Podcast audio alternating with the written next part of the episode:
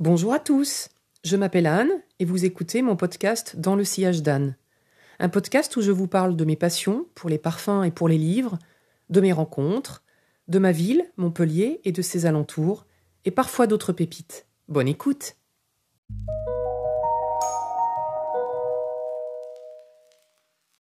En 2005, arrivant à Montpellier, vous le savez depuis le podcast sur le Gazette Café, j'aimais acheter le journal La Gazette pour connaître ma ville et ses gens, et j'aime également les livres qui mettent en avant un Montpellier insolite, avec anecdotes, adresses, architecture, mais également faits historiques. Comme par exemple les petites histoires de Léopoldine, de mon amie Léopoldine Dufour, animatrice à France Bleu Héros, livre que je vous recommande. Moi j'aime autant la lire que l'écouter à la radio.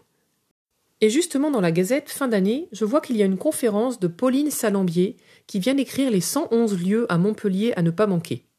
J'ajoute l'agréable à l'agréable, à savoir aller l'écouter en conférence au Gazette Café, puis acheter sur place son bouquin et même me le faire dédicacer. Je ne dis pas que j'achèterai tous les livres sur Montpellier, mais celui-ci m'a beaucoup plu et j'ai aimé le ton dynamique de cette guide indépendante. Aussi bien à l'écrit, avec une écriture fluide, qu'à l'oral, car cette jeune femme est agréable et pétillante, une vraie bulle de champagne. Pauline, la sétoise, installée dorénavant à Montpellier, est guide conférencière pour tout type de public. Elle a créé il y a maintenant six ans son site Visite Insolite et y propose des visites pas comme les autres. J'ai fait beaucoup de visites avec l'office de tourisme, assez variées, mais pour changer un peu de style, je crois que je tenterai bien d'en faire une avec elle. Qui sait, je vous en parlerai peut-être un jour d'ailleurs. Déambulation au gré de monuments, dégustation dans des boutiques, visites théâtralisées, artisanat et rencontres avec des professionnels, patrimoine, tout est prétexte à vous faire aimer la ville et ses nombreuses spécificités pendant ces excursions citadines.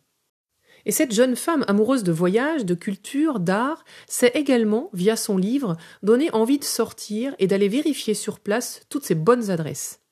C'est grâce à son site qu'elle a été repérée par une maison d'édition allemande pour écrire les 111 textes du livre, et son compagnon Samuel Duplay a pu faire les photos. C'est une chance d'avoir une telle cohérence. La plupart des grandes villes de France ont leur guide dans cette collection. À gauche, un texte, à droite, une belle photo. Son bouquin fourmille de bonnes idées. Et qu'on connaisse bien sa ville ou qu'on arrive dans les parages, il est précieux. Pour ma part, il m'a permis de préciser certaines choses, comme sur le cinéma pâté de l'esplanade, le monument Rabelais du Jardin des Plantes, ou encore les plaques qui donnent les repères par rapport au niveau de la mer. J'aime connaître des détails sur les façades et les monuments, et je suis toujours contente d'en apprendre plus sur les quartiers ou les légendes. Elle y parle aussi de quelques magasins, ceux qui se sont rassemblés en des collectifs d'artistes, par exemple, typiques de ceux qu'on trouve dans le quartier Saint-Roch, de street art, d'un poste sculpté ou de l'histoire de notre belle ville. Un guide super complet et vivant, ancré dans le Montpellier d'aujourd'hui également. Ce qu'elle me donne envie de connaître, là, tout de suite, des adresses de brasserie pour mon homme amateur de bière, le musée d'art brut, le tableau de Courbet au musée Fabre car j'y vais peu et j'ai trouvé amusant de faire un focus sur celui-ci, certains tout petits jardins, et je dois encore m'attarder sur quelques façades et fontaines. Puis on s'échappe un peu hors de la ville pour quelques articles, comme pour aller voir le Pic Saint-Loup, le lac du Salagou ou encore le château de Castries.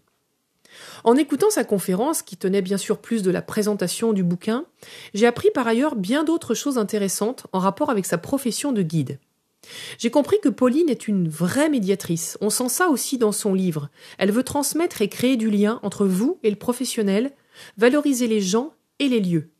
N'ayant pas peur de rencontrer ce qu'elle ne connaît pas, elle aura sûrement à cœur d'écouter vos envies ou de proposer plein de sujets différents pour des visites, à discuter avec elle.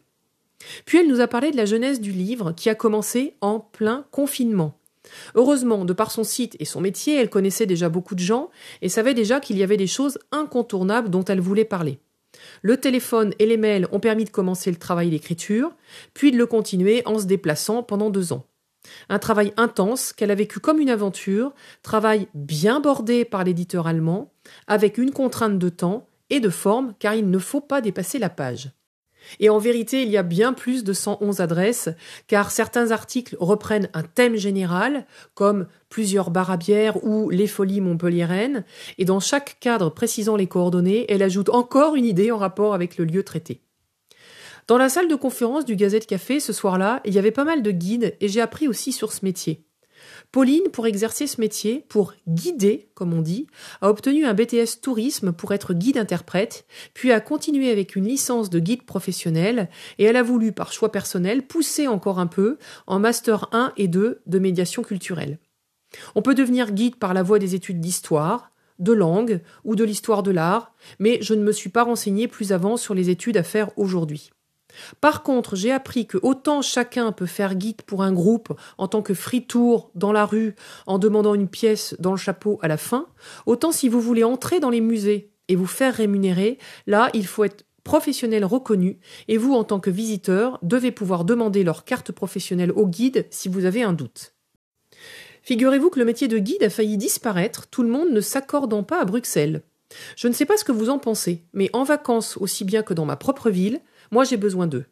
Possibilité d'entrer dans des lieux fermés au public, grande histoire et petites histoires, parcours choisis en fonction de thèmes originaux, rencontres avec les autres visiteurs, découverte d'une ville sous plusieurs aspects, je ne vois pas bien comment on se passerait d'eux.